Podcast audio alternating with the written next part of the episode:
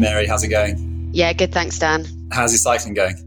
Yeah, better this weekend. I've generally really enjoying cycling. It's a bit like being back at uni where I'm cycling kind of everywhere, but it's less appealing when it's raining. So nice to see some sunny weather this weekend.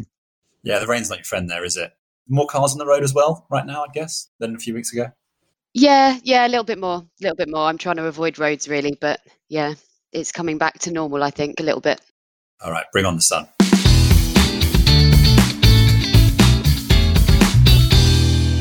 Welcome to Investment Uncut. In Investment Uncut, we cut through the noise when it comes to investing.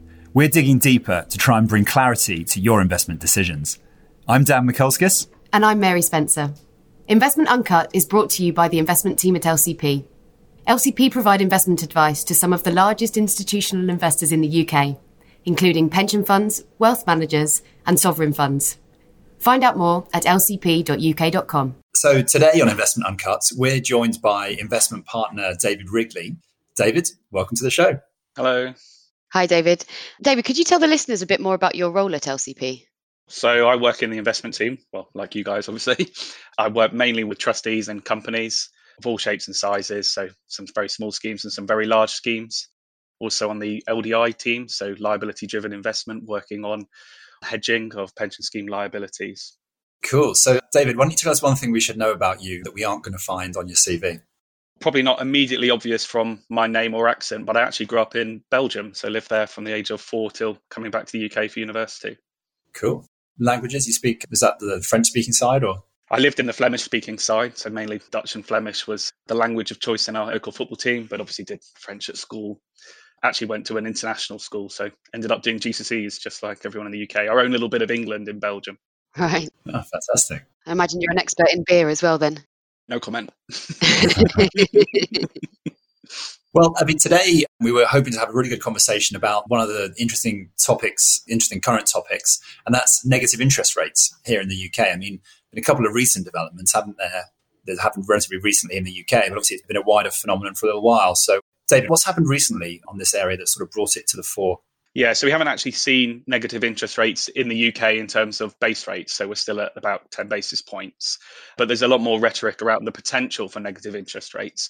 And actually, we've seen gilt yields go negative. So for the first time in history, a negative yielding gilt was issued 0.003% for three years. So a bit of a landmark for the UK, highlighting that we're in for a period of very low and probably negative interest rates over the coming years. That was late May, wasn't it? That gilt issuance went out. And I think I was reading that. So the coupon on that was obviously positive. So it pays a positive coupon, but because the investors paid more than the face value for it, that obviously equates to a negative return overall when you work it all out over three years. Yeah, and in the days that followed as well, we saw gilt yields go even more negative. So more of the gilts around that three year mark were yielding even more negative than the 0.03%. Yeah. And it's interesting following the rhetoric from the Bank of England, isn't it? Because, as you say, the the message is very much that that wasn't part of the toolkit until roughly around that time when suddenly the rhetoric was more everything's on the table. So I know some people have taken that as a real strong indication, but as always with central banks, you, have got to wonder whether they're just trying to manipulate things by what they say rather than what they're actually doing, haven't you? I guess it's very much second guessing it all the time. Yeah, and the market clearly doesn't believe them when they sort of previously said that they're likely to use negative interest rates. Like you say, things are more back on the table now in terms of negative interest rates, and the market's expecting rates to stay very low for a very long period of time. I mean, I was looking at 50 year SONIA swaps, so effectively what the market thinks base rates are going to be on average for the next 50 years, and they're they're pretty much zero. So to make money on that investment, you need base rates to be negative on average for the next 50 years not just a short term blip to solve a, a coronavirus crisis, but pretty much every year for the next 50 years, they're going to have to be around zero or negative. And that's based off an actual contract in the market that people are, are buying and selling and trading every day, right? That's, that's quite remarkable. Yeah, many of our pension schemes will invest in swaps to hedge their liabilities. Is it worth taking a step back and just talking about why would rates be made negative, sort of the reasons behind that action? Yeah, so I think, I mean, a couple of reasons spring to mind. So one is obviously with short term rates being so low and an expectation that we're going to be in for some economic difficulty for quite a period of time. So you can see quite a lot of logic for why rates should be zero for the next five years, say. And another big sort of impact in the market is while the Bank of England obviously controls short term rates, there's also an awful lot of control of long term rates through its QE program. So they're buying an awful lot of, of long dated government bonds and they're buying more than they're actually being issued. Unsurprisingly, the price of those gilts go up and up and up as the Bank of England buys them at any price then has knock-on impacts on on the swap market as well because investors obviously have that freedom to choose, or most investors at least have a freedom to choose between investing in swaps or investing in gilts to hedge the price of their liabilities. Yeah. Taking even a bit of a step back from that, I mean, the reason I guess any central bank would go to negative rates is because that's the rate of interest that the banks on their deposits with the central bank.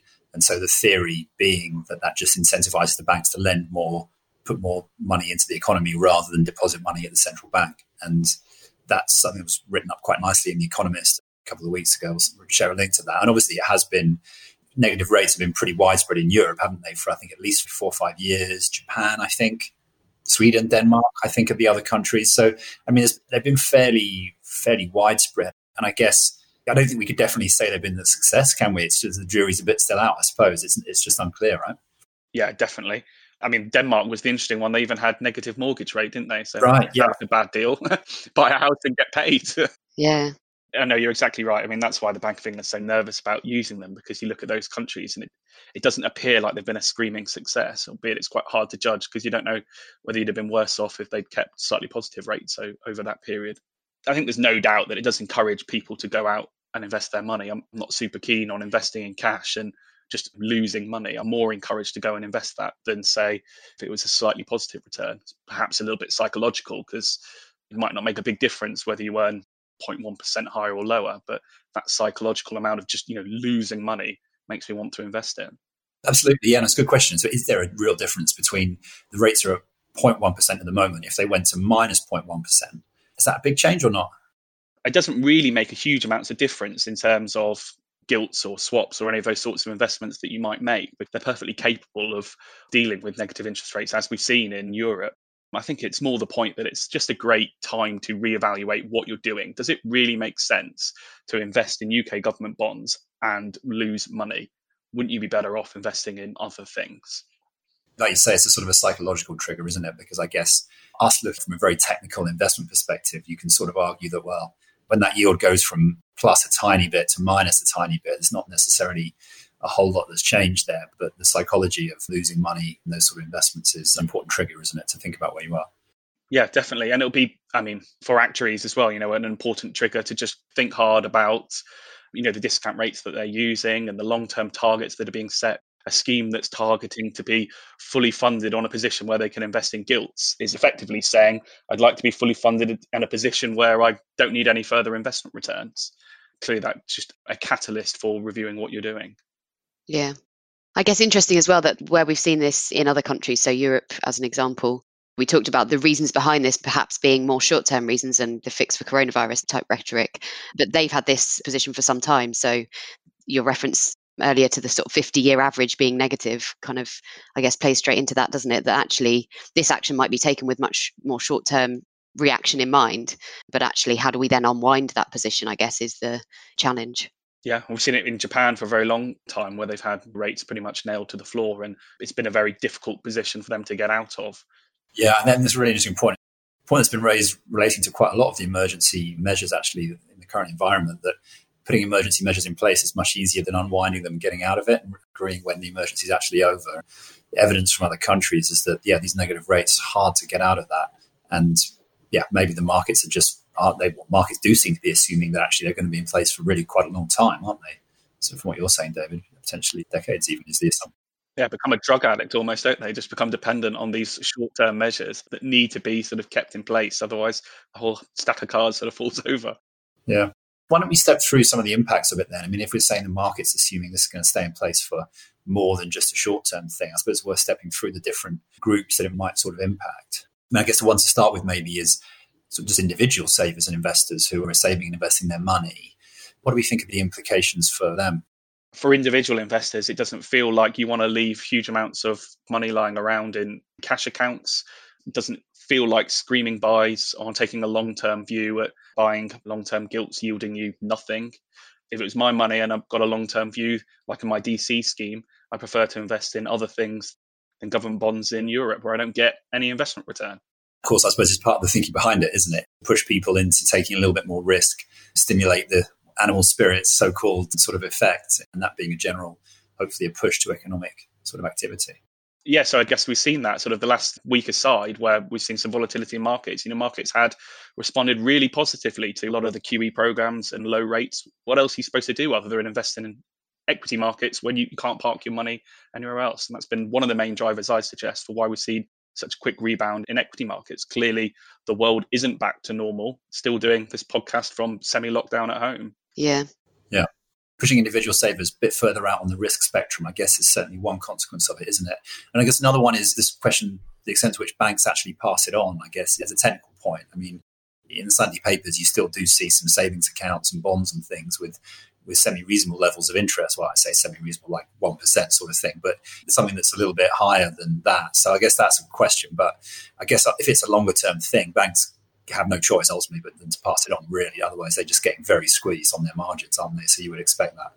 Exactly. I mean, that's one of the main drawbacks of negative rates is how do banks pass that on to consumers? It's really hard to charge people for um, putting money with you. So most banks don't, and then they need to offset that somehow by charging higher rates on mortgages and loans and so on. And then it, it defeats the whole point of having taken down rates in the first place when you were trying to lower the cost of all those other things.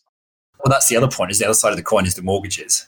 I'm essentially looking to remortgage in not too distant future, so certainly wouldn't mind a mortgage at negative rates coming along. But I wouldn't, I wouldn't hold my breath for that right now because, as you say, it depends again what the banks are passing on into their floating rate mortgage customers, and generally probably still looking at positive interest rates there, aren't we?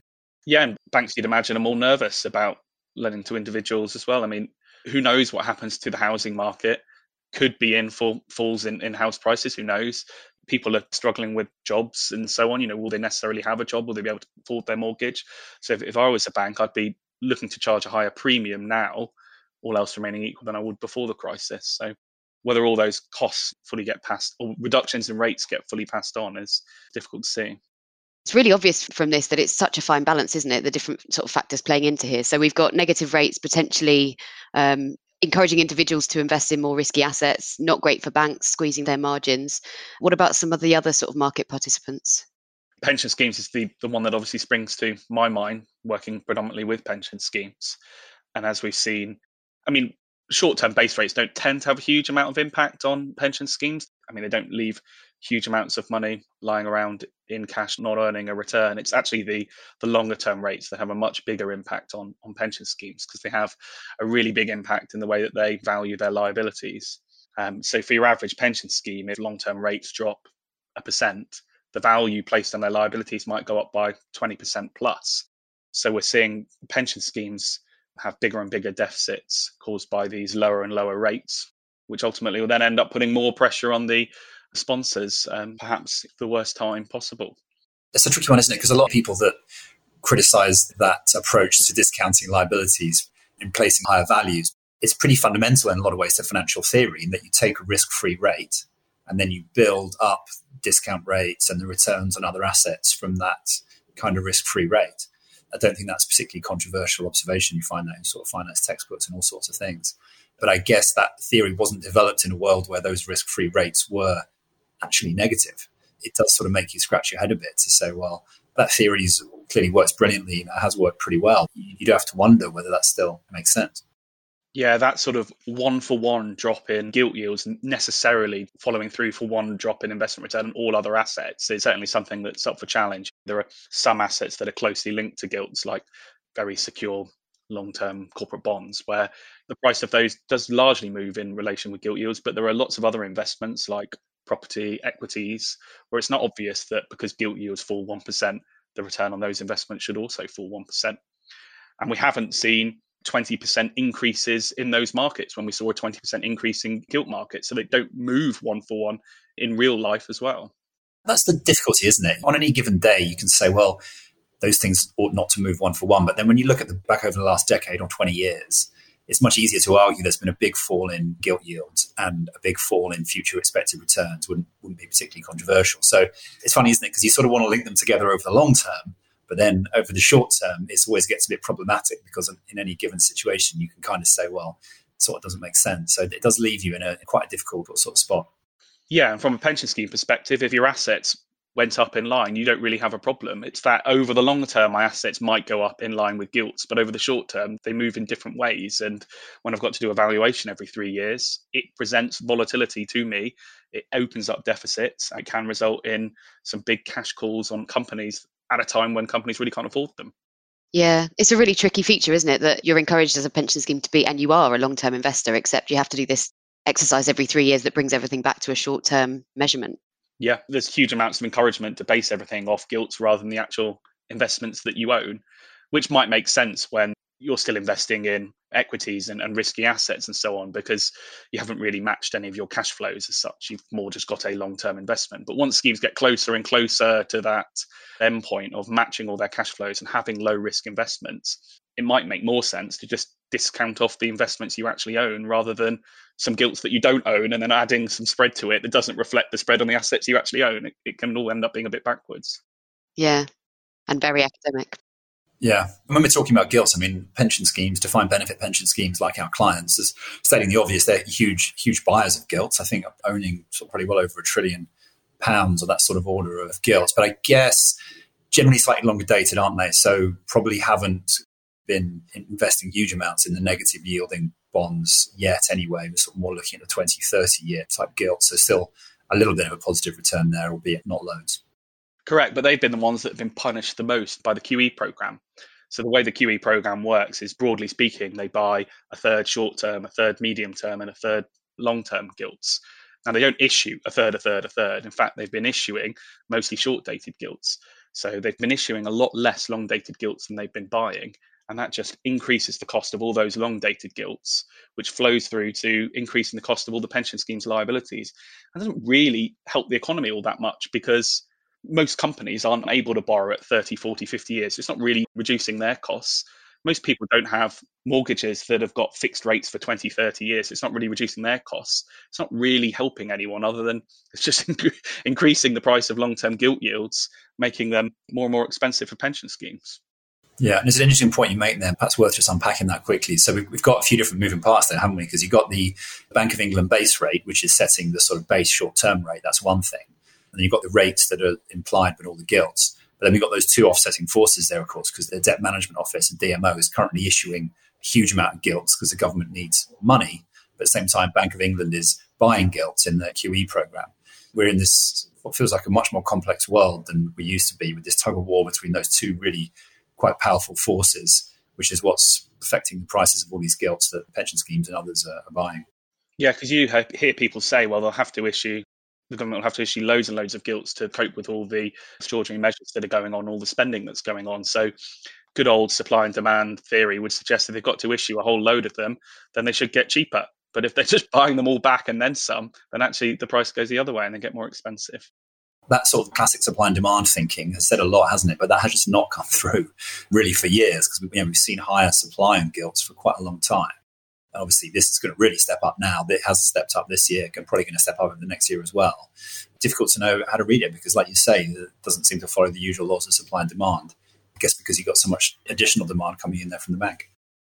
Yeah, and I reckon if they just bought a bit more shorter dated, it would probably offer some relief to pension schemes as well because controlling more of the shorter dated yield curve has more impact on people who are actually borrowing, people's actual mortgages, and so on. And perhaps issuing a few more long dated ones and not buying them back might give a bit of relief to pension schemes and UK PLC.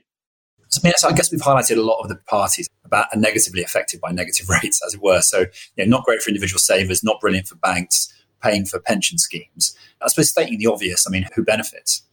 Corporates on their lending obviously benefit quite a lot. That's one of the main reasons for doing it is lowering the borrowing cost for everyone. As rates fall and fall and fall, and if credit spreads can follow suit or at least sort of stay where they are, then it makes it a lot cheaper for all those people that are borrowing. Yeah, and then the government, right? Obviously, to say the obvious, I mean, the, the government level of government debt right now is higher than it's been for a long time, but the actual level of the interest payments every year is, I think, it's an all-time low well, negative gilt yields, you get paid to issue debt. it's a good investment for the government. What's that like? So when you think about investments like, I don't know, be that HS2 or Northern Powerhouse leveling up, or kind of renewable energy, all those sort of things, green transition. In a way, the government's being offered free money to sort of invest in those things right now.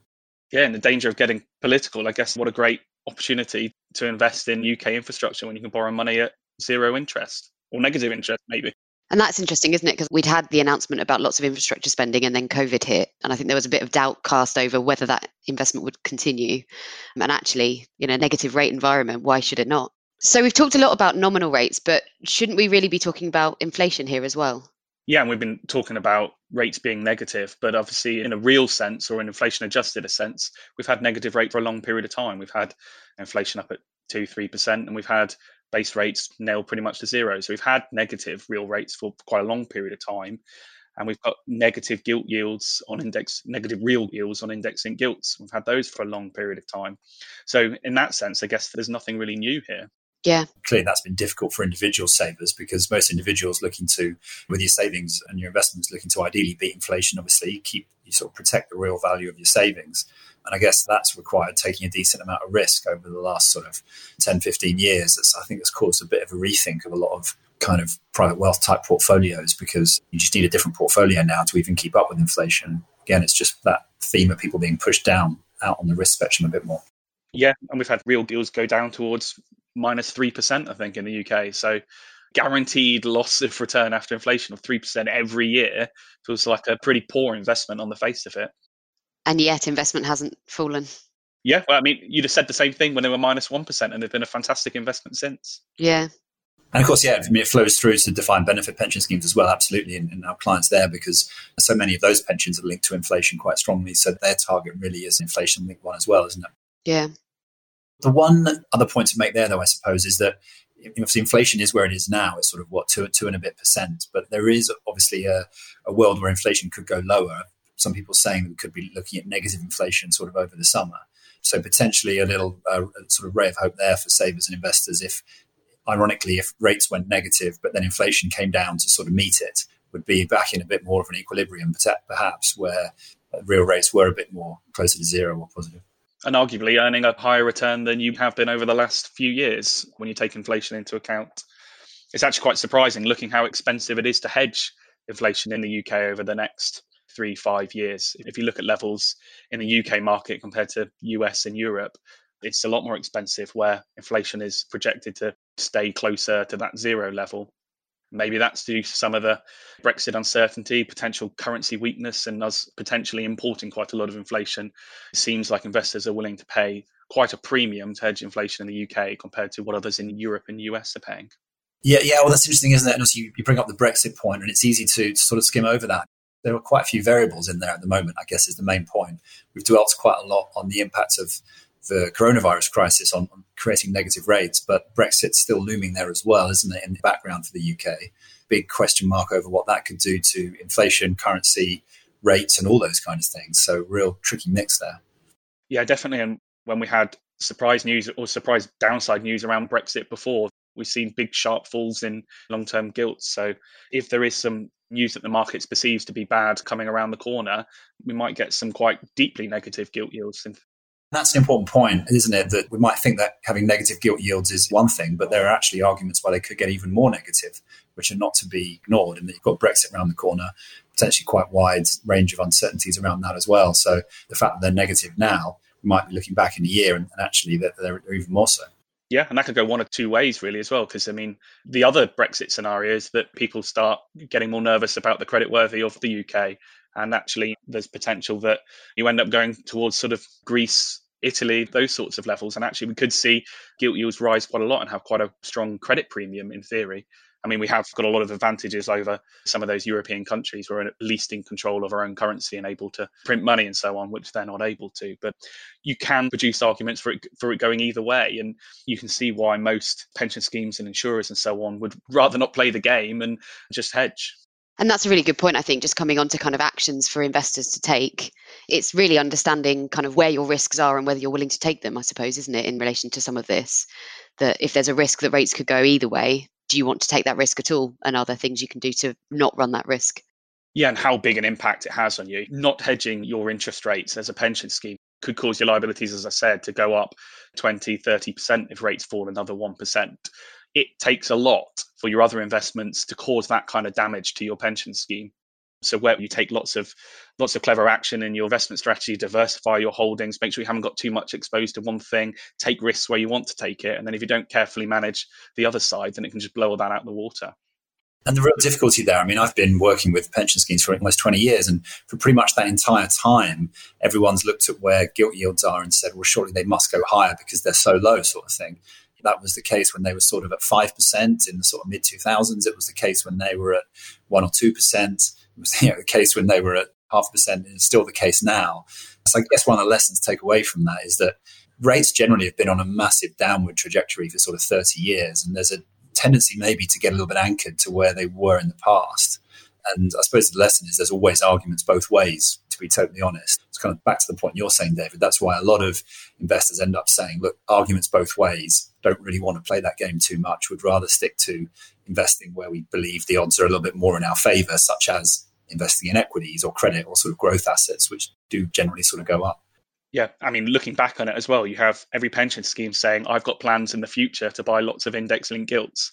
Surprisingly, the price went up and up and up as all the pension schemes kept buying index linked gilts and de risking. I mean, we've still got some more ways to go on that journey. You know, most pension schemes have a lot higher hedge ratios than they do, but on average, the pension scheme industry is not fully hedged. There's still some way to go in de risking. But eventually, that trend must sort of come to an end and pension schemes will stop buying index linked gilts to the same extent. They'll start moving into insurance contracts. They'll pay out their benefits and they won't need to buy all the new index linked gilts that might emerge over the coming decades. And that will be a really interesting time, I guess. What fills that gap in terms of government borrowing, in a sense? Where does that money come from? Yeah, I mean, got a stated policy to reduce the proportion of index linked gilts. And one of the main reasons for that is the closed and maturing nature of the UK pension scheme industry. Pension schemes buy 90% ish of the index linked gilts that are out there. And if they're all closed, maturing, moving to insurers, and the world is moving, or the pensions world is moving towards DC, and who's going to step in and buy all these index linked gilts? So they're very wary of those impacts. And that's why we're seeing reduced and reduced index linked gilt issuance. It's certainly going to be a really interesting one to look back on in the future, right? I mean, there's every chance we'll be looking back on this in 10 years saying, gosh, that was a crazy period of time when those rates were negative, or we might be looking back thinking, well, they're still negative, or they're more so, and thinking, oh, they're, they're parking back to the good old days when when rates were only at minus 0.1 or whatever. So we really do not know, but we'll see. Minus 0.03 might have been the best investment someone ever made. yeah, we shall see. So, David, this has been a really great discussion. I think we've probably drawn it to a close now. How can the listeners find you, read your stuff that you release? Yes, so I'm on LCP's website. My profile page is on there, and there's some blogs that have written on there as well. One in particular about the impact of negative gilt yields, and then on on LinkedIn as well. Please get in touch. Super. And David, any recommendations for the listeners before we go? Any books, podcasts, series, those kind of things? Well, I'm quite an avid fantasy football player, so I'd definitely recommend listening to some of the podcasts on there and make sure you get maximum points in the newly launched fantasy football. That's been on hold, presumably, right? Because you can't do fantasy football without real. Oh, football. it's all coming back now. Got game week.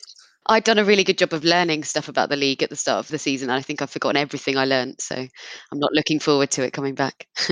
and David, finally, what would you say is the most underappreciated thing about investing? In terms of pension schemes, I think it's definitely an underappreciation of the power of generating higher investment returns. There is such a focus on de risking, de risking, de risking, but actually reducing the amount of investment return you're earning is a really big risk. Many pension schemes, it's probably in scheme, it's probably in scheme members, company, everyone's best interest just to generate a bit of higher investment return. So I think the over focus on de risking is potentially dangerous for companies and scheme members interesting perspective. Okay, cool. David, that's been a fantastic conversation. Thanks so much for joining us. No problem. Thanks, David. Cheers. Thanks, everyone, for joining us. As a reminder, if you like what you hear, please do leave us a review. We really appreciate it. That's all we have time for this week. So please join us again next week for another episode of Investment Uncut.